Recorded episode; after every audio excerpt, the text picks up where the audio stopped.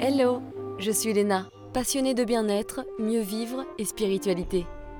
J'ai créé ce podcast pour faire connaître au plus grand nombre des méthodes alternatives pour aller mieux, que ce soit physiquement ou mentalement. Quels que soient vos problèmes, quelles que soient vos croyances, restons ouverts, restons curieux et testons. Bonjour à tous, aujourd'hui je reçois Sophie Hoffman qui nous témoigne de son expérience avec le cancer. Alors cette histoire ne commence pas top parce qu'à l'âge de 34 ans à l'époque, elle est apprentie journaliste, en couple depuis plus de 12 ans, là là là, tout va bien, en parcours PMA pour concevoir un petit bébé, mais elle découvre qu'elle a une tumeur au sein droit. Dans cet épisode, elle nous raconte son parcours parce que c'est vrai qu'on ne sait finalement pas vraiment comment ça se passe, sauf quand on l'a vécu évidemment. Du coup, j'ai décidé d'en savoir plus et de recueillir son témoignage, de se mettre un petit peu dans sa peau à travers mes questions, parce qu'il n'y a pas que du négatif et je vous rassure, cet épisode ne fout pas le cafard, au contraire. Sophie est guérie et a créé de cette épreuve un podcast, My Boob Story, j'adore le titre, où elle y raconte en quelques minutes par épisode sa lutte au quotidien, ce qu'elle ressent, ses rêves, ses coups de mou. On rentre vraiment dans l'atmosphère et c'est ça que j'adore parce qu'il y a des bruits de l'environnement où elle est, donc par exemple d'hôpitaux, d'infirmières, etc., sans pour autant casser le moral. Comme dit Sophie, l'idée c'est d'apporter un peu d'espoir. Le pouvoir du son est extrêmement fort, la voix ne ment pas. Effectivement, on sent bien ses émotions à travers sa voix dans les podcasts de Sophie. Bonne écoute Bonjour Sophie Bonjour Je suis ravie de te recevoir pour ce nouvel épisode d'Horizon Podcast. Alors, donc tu avais 34 ans à l'époque, maintenant tu as 35 ans, c'est ça? C'est ça, tout à fait. Tu étais euh, apprenti journaliste, en couple depuis plus de 12 ans, en parcours PMA hein, pour concevoir un petit bout de chou. Mais en fait, c'est malheureusement pas un petit bébé que tu as fini par avoir, mais un cancer du sein droit.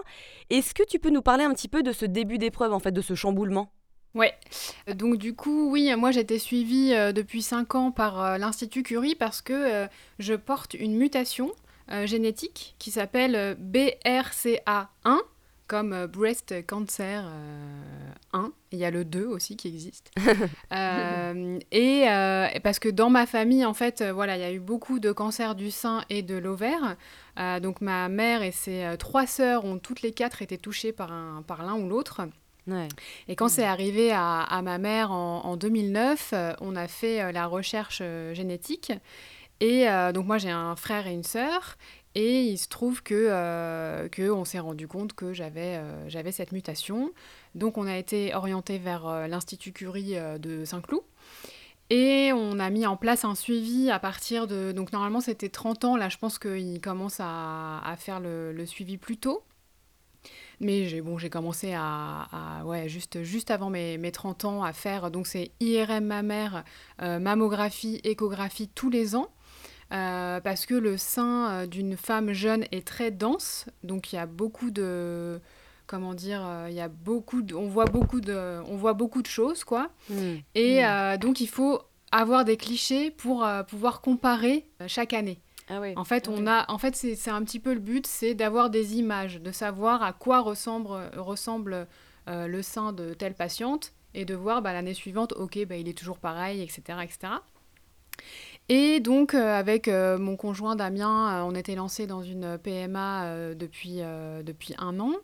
Et donc, voyant qu'on arrivait à, un an après mes derniers examens, je me suis dit, oula, il faut absolument que je les rappelle parce que voilà, Curie m'avait vraiment dit, avant et après une grossesse, il nous faut absolument des clichés.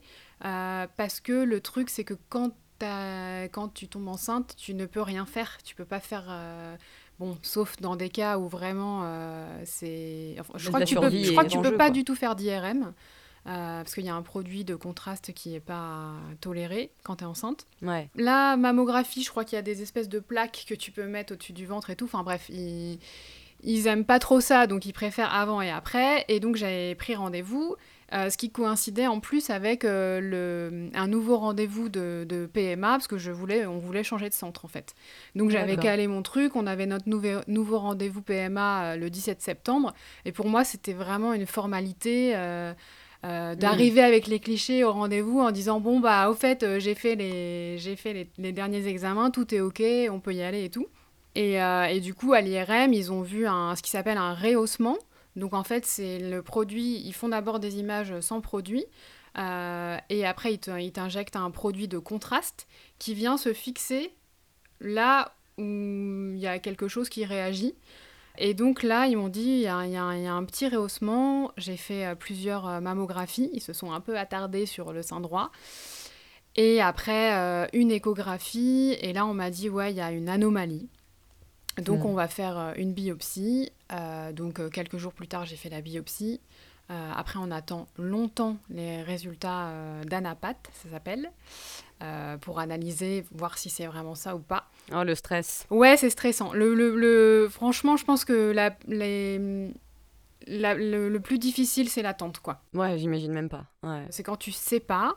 Surtout que, bon, j'en avais pas parlé, euh, enfin, il y a que Damien et moi qui étions au courant, parce que je voulais pas inquiéter sans savoir ce que c'était. Enfin. Bien sûr, ouais, ouais, je, je, comprends. Tu voulais pas inquiéter une famille qui était déjà assez au courant de ce qui se passait. Euh. Ouais, c'est ça. Et puis, puis même pour la PMA, on avait, au début, on, partageait beaucoup. Puis avec, les premiers échecs, en fait, bah, t'as pas, plus envie de rien dire. Donc tu gardes tout pour toi, quoi. Et, euh, et, du coup, euh, et du coup, ouais. Après, il y a un rendez-vous en fait avec une, euh, avec une chirurgienne. Qui c'est un rendez-vous d'annonce, ça s'appelle. alors je crois que quand il y a rien, c'est le même, c'est le même procédé. Et donc là, elle m'a dit, euh, elle m'a dit voilà, il y, y, a un petit cancer, il va falloir qu'on s'en occupe. J'aime bien l'utilisation du petit cancer quand même, qui est censé rassurer, mais bon, quand on entend cancer derrière. Bah oui, c'est ça. En fait, euh, je pense que vraiment, euh, comme à Curie, ils sont vraiment très précis sur les termes. C'est vraiment parce que c'était de petite taille. C'était pas. Mm. Il n'y a pas, tu vois, de vous inquiétez pas, ça va aller, on va y arriver, on va. Enfin, ils sont pas là-dedans parce qu'ils peuvent pas. ils font tout pour euh, que ça revienne pas. Moi, ça a toujours été ces termes-là, en fait. Euh, mm. On fait tout pour se rapprocher du 100% de non-récidive, tu vois. très scientifique, quoi. Vraiment pas d'empathie, mais très... Vraiment de... Bah, l'empathie, elle passe par autre chose. Je trouve elle passe par euh, le ton, par le regard, parce que bon, bah, avec les masques, malheureusement, on est coupé d'une partie de... des expressions du visage. Mais en tout cas, c'est... Moi, j'ai apprécié que ce soit très cash, tu vois. C'est. Voilà, il y a un petit cancer, il faut qu'on s'en occupe. Alors moi, je, stressais et tout. Avec Damien, on se disait, prier... enfin, on priait pour pas qu'il y ait de chimio et tout. Et, euh, et donc, je dis, euh, je dis ouais, va, va, il y aura pas de chimio, il y aura de la chimio. Donc, t'es là, ok. Je vais pas ah. perdre mes cheveux, vous allez perdre vos cheveux. Tu vois, elle re-répète en fait le, le truc. Hmm. Et, euh, et, donc, donc voilà, bon, c'est méga violent, hein, mais, mais voilà, je trouve que dans l'annonce, ça a été très très clair en fait. Et ça, c'est vraiment une clé. Ouais, je pense que tu avais besoin que ce soit clair et en fait direct, droit au but. Euh, tu as, besoin de, as besoin de tout savoir, même si c'est même si c'est vraiment énorme. Moi, en fait, comme j'avais la mutation, mais que la tumeur était très petite, j'aurais pu choisir de retirer que la tumeur. Euh, donc ça s'appelle une tumorectomie. Mais, et donc, tu, tu, du coup, tu peux avoir une petite différence de taille entre, entre tes deux seins quand tu fais ça. Euh, mais très très vite, elle m'a dit, euh, elle m'a dit franchement, euh, je sais plus trop comment elle me l'a dit, mais elle m'a dit il faudrait partir, le mieux ce serait de partir sur une mastectomie. Donc on enlève complètement la glande mammaire. et elle m'a dit mais il y aura une reconstruction immédiate. Enfin c'est son expression, c'était vraiment vous vous endormez avec un sein, vous vous réveillez avec un sein. Ouais, ouais. Et, et du coup, mais j'étais pas, c'était trop et je me rappelle, j'étais là, mais je, je, je c'est trop, c'est trop. Enfin, je. je, pas prête, quoi. Ah non, je, en fait, c'est, je, saturais de d'informations, quoi. Et, euh, et elle l'a elle l'a entendu, elle m'a dit bon, on peut partir sur une tumorectomie au, départ, et après on verra. Donc elle m'examine et tout machin, et en fait, en rentrant, bah, c'est comme si, euh, tu vois, je disais que ses propos avaient été clairs. C'est comme si, en fait, j'avais été imprégnée de, de ses propos, que j'avais entendu toutes les infos, et que là, ça, ça, faisait un petit peu sa place, ça rentrait. Et en fait, on en a discuté avec Damien et je lui ai dit, bah, vas-y, tant qu'à faire de le faire, autant le faire tout de suite, en fait, parce que... C'est ça, si ça reproduit une autre chirurgie derrière. Ouais, tu vois, c'est... Ça finit jamais. Ouais, non, et c'est ce qu'il y a de... C'est ce qu'il y a de plus extrême, euh, de retirer l'intégralité de la glande mammaire, mais bah, c'est ce qui reste de plus, de plus sûr dans certains cas, et dans un cas où il y a quand même de fortes chances que c'est une tendance à revenir. Bon, c'est une sécurité, quoi. Bah oui, notamment avec ce gène. Et d'ailleurs, pour ceux qui, qui ne connaissent pas, en fait, hein, c'est donc il y a des célébrités hein, comme Angelina Jolie qui l'ont eu, hein, qui en ont parlé, et tant mieux qu'elles en aient parlé d'ailleurs. Est-ce que tu peux nous expliquer rapidement ce que c'est? Alors, en fait, c'est euh, dans notre ADN. euh, c'est un comment dire euh, une. en fait, on- tous les jours, on peut développer des cancers, et notre ADN, il vient réparer les cancers. Il est là, hop, il voit un cancer, une anomalie, euh, il répare. Hop, hop, hop. Hop, hop, hop, c'est bon, j'ai fini ma journée. Qu'est-ce que t'as fait aujourd'hui? J'ai réparé trois cancers, ah ouais, putain, t'es. Et... On a eu du stress aujourd'hui, oh putain. c'est ça. J'étais pas très en forme, mais j'ai donné tout ce que j'ai pu. Et, euh, et donc, du coup, sur le BRCA1, il y a une euh, fragilité au niveau du sein et, du, et de l'ovaire. Donc, quand il y a bah, une cellule qui commence à, à faire n'importe quoi, parce que le cancer, c'est ça, en fait, c'est des cellules qui se, qui se développent de façon anorm- anarchique, c'est le, c'est Mm. le terme. Euh, donc, quand ça se produit euh, dans la glande mammaire, bah moi, mon ADN, il n'a pas ce qu'il faut, en fait. Il ne sait Ouais. pas réparer. Donc, il y a un truc qui se développe, on ne sait pas exactement pourquoi, et bah, il peut rien faire. Ouais. C'est, euh, j'ai, pas les outils en fait, j'ai pas les armes. Et le BRCA2, c'est quoi la différence? Alors BRCA2, je crois que y a, c'est moins, euh, ça c'est moins développé au niveau des ovaires, plus sur les seins. Et là, de toute façon, alors ce sont, ce sont des gènes. Alors BRCA1, c'est sûr, il a été découvert en 94, ce qui est très récent en fait. Ouais. Euh, moi, ma première tante est tombée malade en 86, donc euh, au moment de ma naissance. Donc elle était très probablement, enfin non, on est sûr, euh, elle était porteuse de la mutation, mais il n'y avait même pas moyen de l'identifier en fait. Ouais, c'est ça. ouais. Donc tu Ouais. vois la, la, la différence quoi. Ouais, c'est clair. Et il y a, Ouais. et il y a d'autres, on, on- on avance sur euh, d'autres euh, bah, variants, hein, on connaît ce terme maintenant, mais euh, de mutations en fait euh, dérivées de euh, BRCA quoi.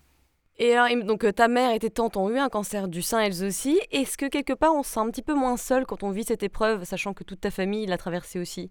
Alors, moins seule, euh, dans le sens, euh, ça m'était pas complètement inconnu, clairement. Euh, je pense que dans ma tête, c'était quelque chose qui pouvait arriver, même si j'avais clairement l'impression que ça m'arriverait jamais. c'est le truc, euh, même si c'est vraiment présent, euh, ça reste un peu euh, lointain, quoi. Donc, oui, c'est sûr que ça fait partie de, de, de cette histoire de famille, en fait.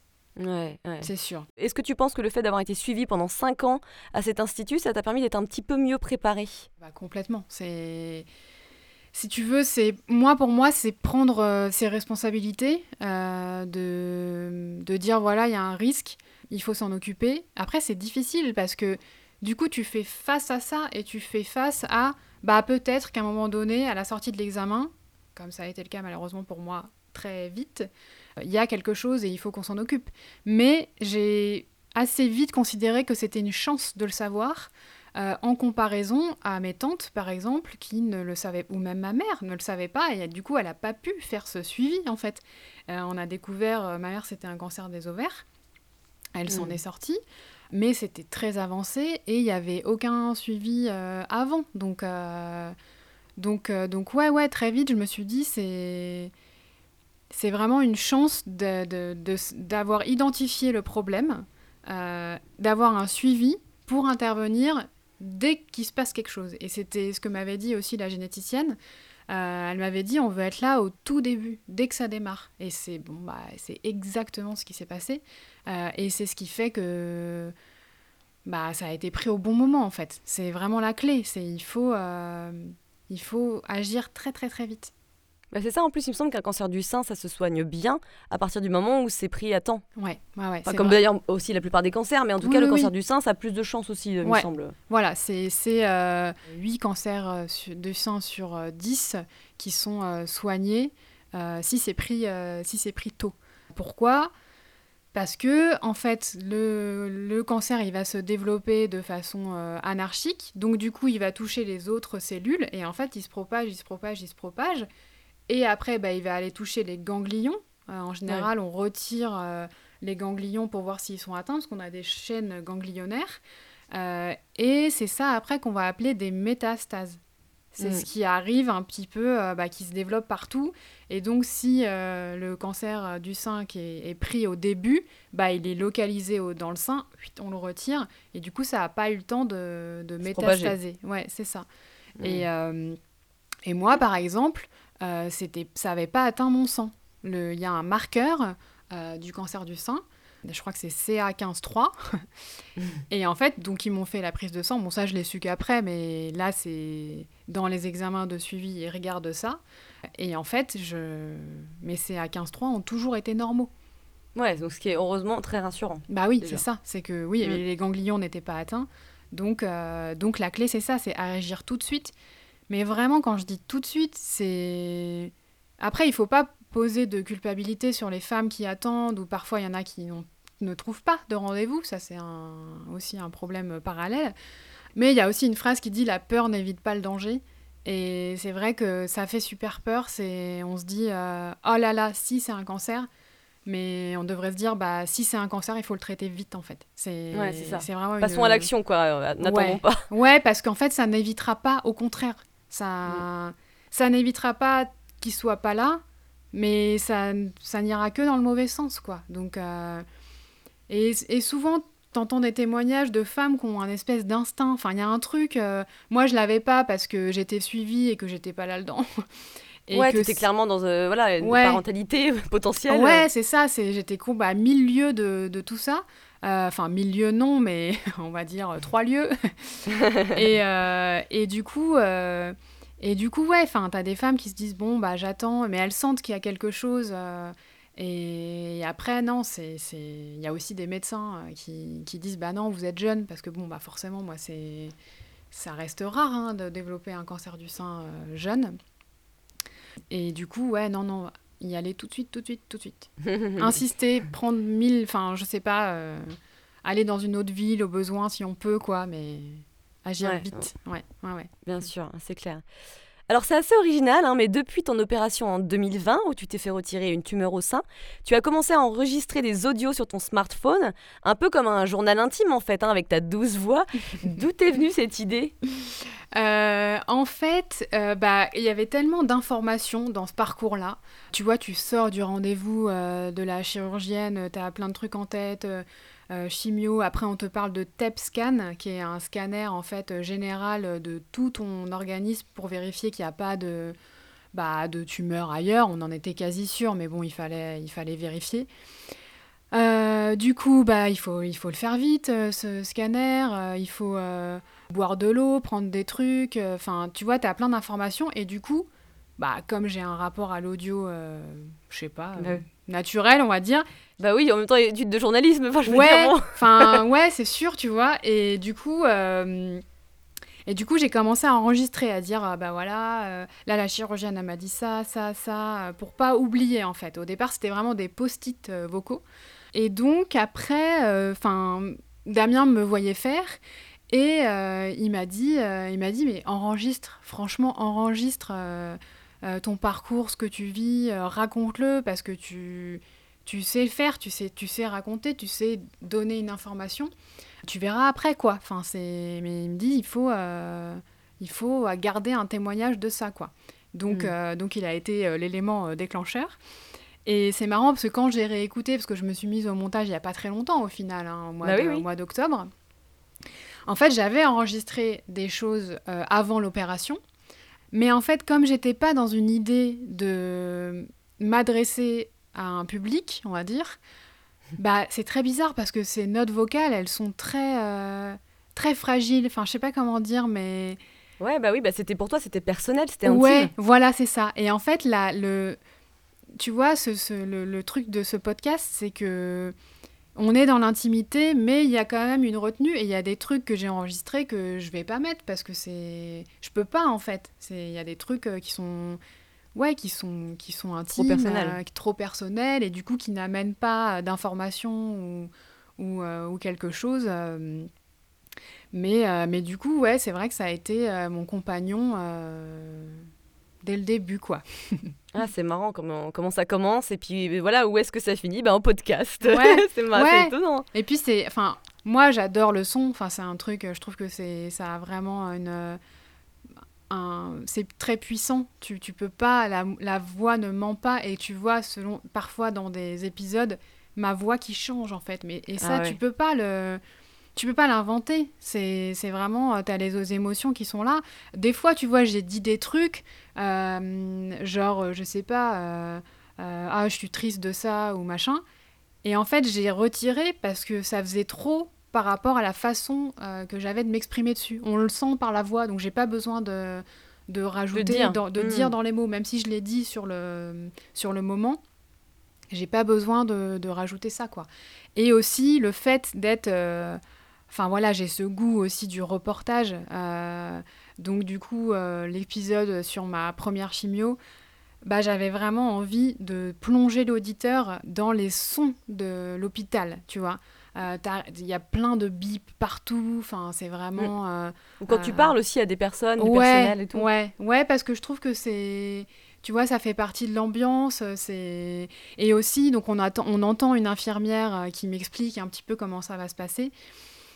Et tu vois, elle me dit à un moment donné, euh, bon, vous voulez un thé, un café, on a des biscuits, machin. Et en fait, je voulais, faire entendre que c'est aussi la vie normale. Enfin, oui, tu vas dans un hôpital de jour, tu vas prendre une injection de chimiothérapie, mais c'est des gens qui qui ont une vie normale à côté, euh, les gens que tu peux croiser là-bas. Euh, moi, j'ai croisé euh, des, femmes vraiment extraordinaires, quoi, qui disaient bon bah je sais que demain je vais être un petit peu KO, donc je me voilà, je me préserve, mais après-demain je vois mes petits enfants. Mmh.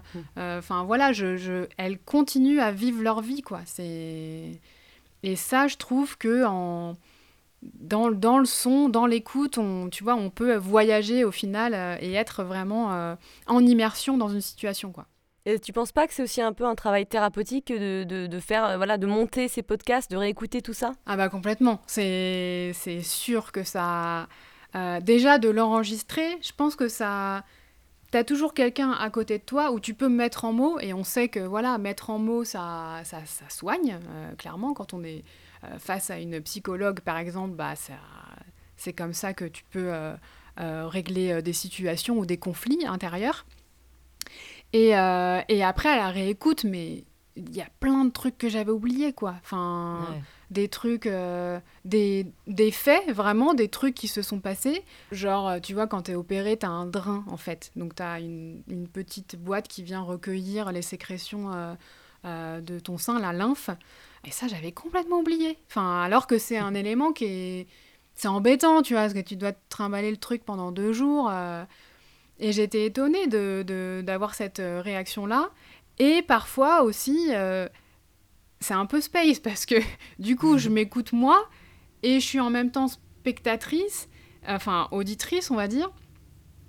Et bah, parfois, j'entends des, des, mots que je peux avoir et ça me fait de la peine en fait. Je me dis, mais c'est. Ouais, ok, j'ai vécu ça, quoi. C'est, ouais, c'était dur. C'est dur, franchement, c'est dur, quoi. Et, euh, et, donc, oui, je pense que ça aide à. Enfin, tu vois, quand il t'arrive ça sur le moment, euh, ton cerveau, il est obligé de cliver. Il est obligé de. Il y, a il y a un côté où il se rend pas compte. Oui, puis il y a aussi des choses qui sont qui doit gérer, donc elles sont plus importantes et il est vraiment en concentration dessus. Et il oublie par exemple ta petite boîte parce que finalement c'était peut-être pas si important que ça. exactement. et puis il, euh, il peut pas être dans un truc euh, genre. Euh, tu te rends compte quand même que là, tu as un cancer, c'est quand même une maladie vraiment euh, mortel, tu vois, c'est grave, tu te rends compte bien que tu as ça. Tu vois, c'est genre, non, ok, je trace, c'est quoi, c'est les, les, étapes, c'est quoi, il faut que je fasse, euh, il faut que je mette du vernis, ok, je le fais. Et après, dans un second temps, c'est pour ça que l'après-cancer, c'est c'est aussi quelque chose en fait, parce que tu crois que tu es libéré d'un truc et bah, tu as quand même, voilà, des, des, des, ricochets, on va dire, de, de, de tout ce qui s'est passé.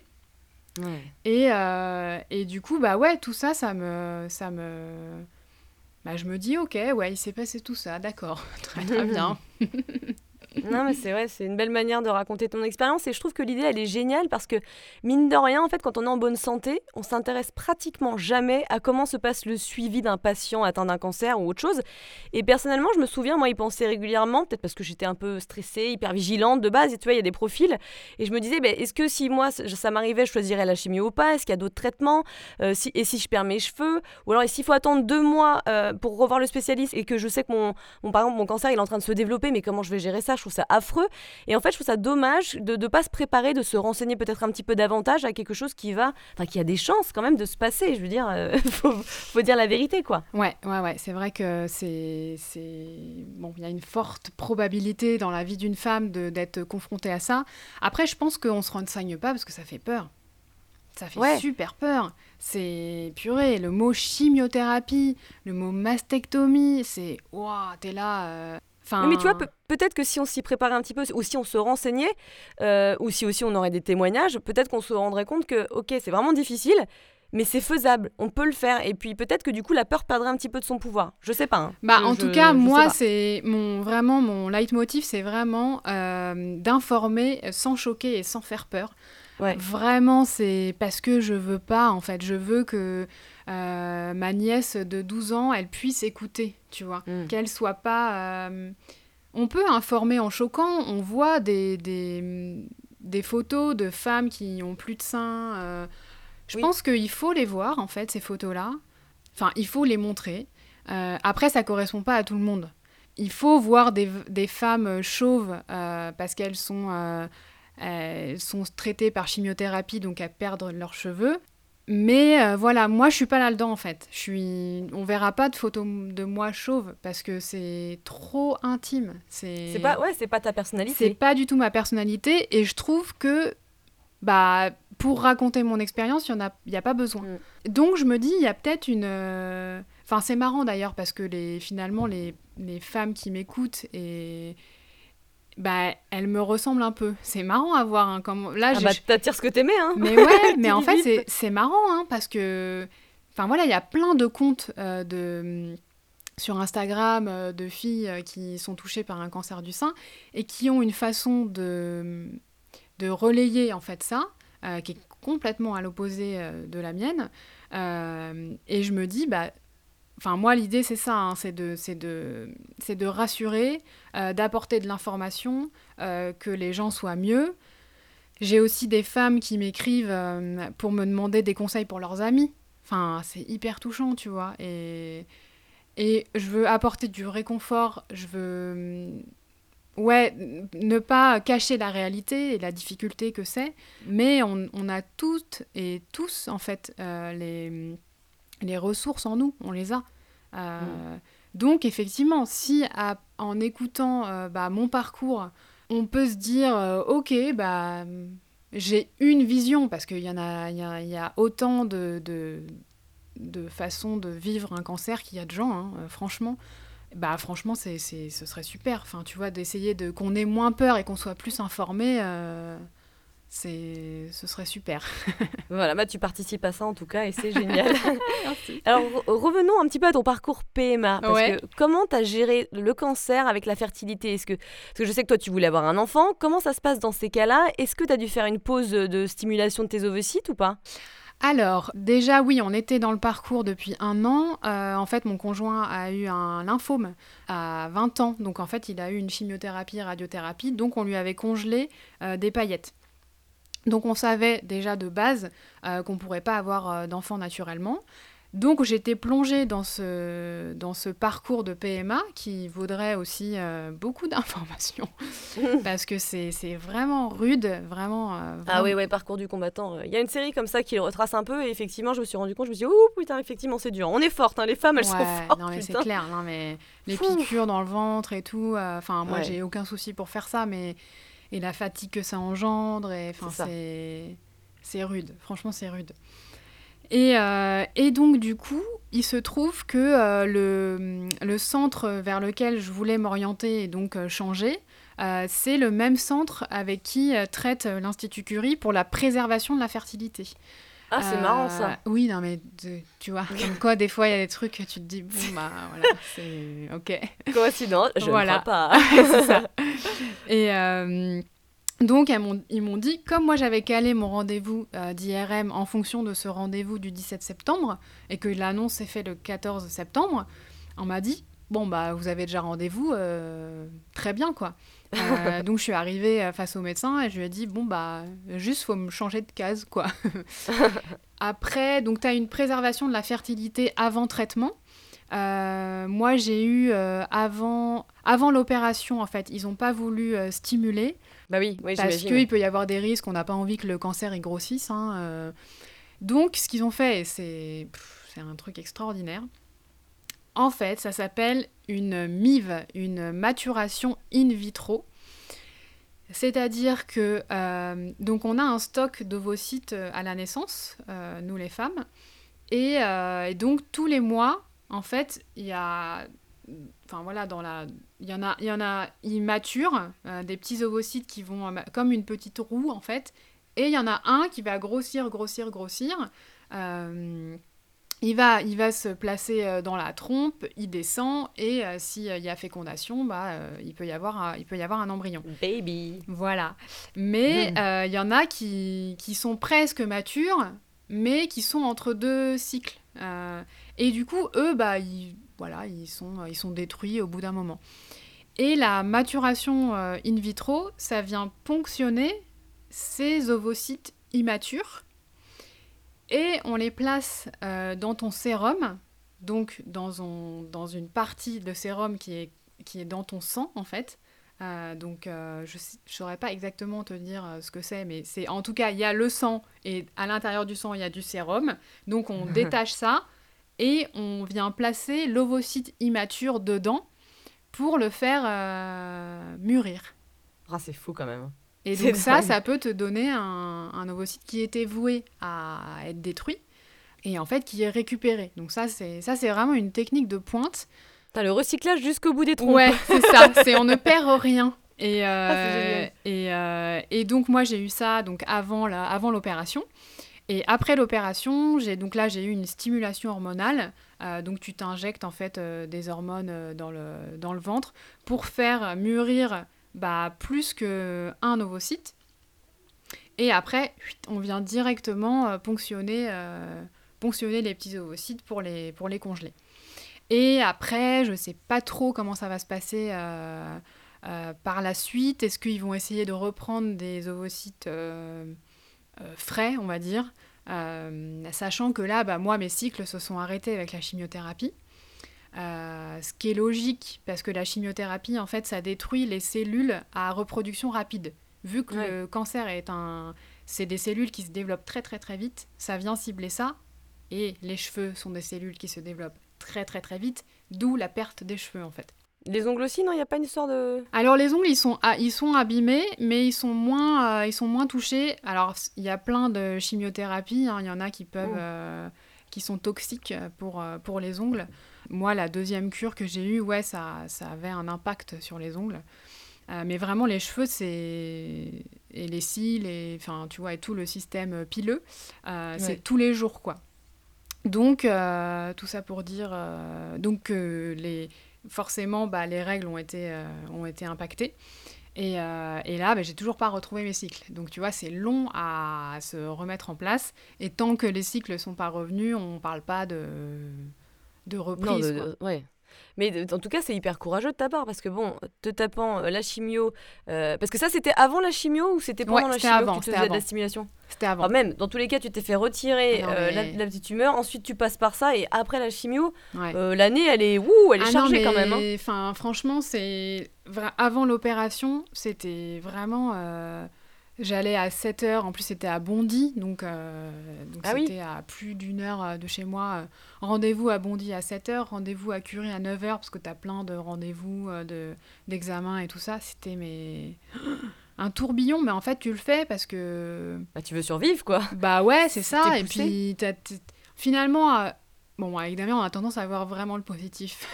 bah tant mieux, c'est bien. Et on s'est, et on s'est dit, on s'est dit, mais en fait, c'est cool parce que ça fait avancer notre projet euh, de bébé aussi, vu que on perd pas l'objectif de, de, mettre de côté des ovocytes. Enfin, ouais, ouais, complètement. Donc on s'est dit, bon, bah voilà, après c'est sûr que ça fait une, ça fait une parenthèse qui est voilà, on n'a pas envie, quoi, mais bon, c'est comme ça. C'est... Mais c'est vrai que dans, dans, un de tes épisodes, tu disais euh, que d'un côté, on stimule pour faire grossir les ovaires, et de l'autre côté, on inhibe pour empêcher le développement du reste éventuel de la tumeur. Donc c'est vrai que c'est assez paradoxal quelque part, et c'est surtout, oui, encore une fois, courageux, parce qu'il faut de la motivation et on y va, quoi. Ouais, c'est vrai que c'était bizarre. Il m'avait donné, en fait, du... du des anti-hormones, euh, parce qu'on ne savait pas encore précisément le type de cancer euh, que j'avais.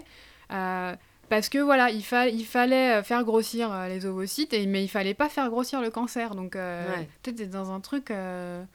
Bon, c'est un peu bizarre quand même. Ouais, c'est fou. non, mais c'est dingue que tu aies fait quand même les deux, tu vois. Parce que je pense qu'il y aurait plus d'une personne qui, qui, serait dit bon, vas-y, on met ça de côté, on verra plus tard. Parce que là, clairement, j'ai ouais, mais, pas la foi. Ouais, mais bon, ça veut dire que du coup, il y a un risque après que. Tu puisses plus en faire Bah ouais. En sachant qu'en plus, moi, j'avais une réserve ovarienne qui était, qui était faible mmh. déjà. Donc tu te dis, après euh, avoir eu un traitement de chimio, bah, et forcément l'âge aussi qui, qui...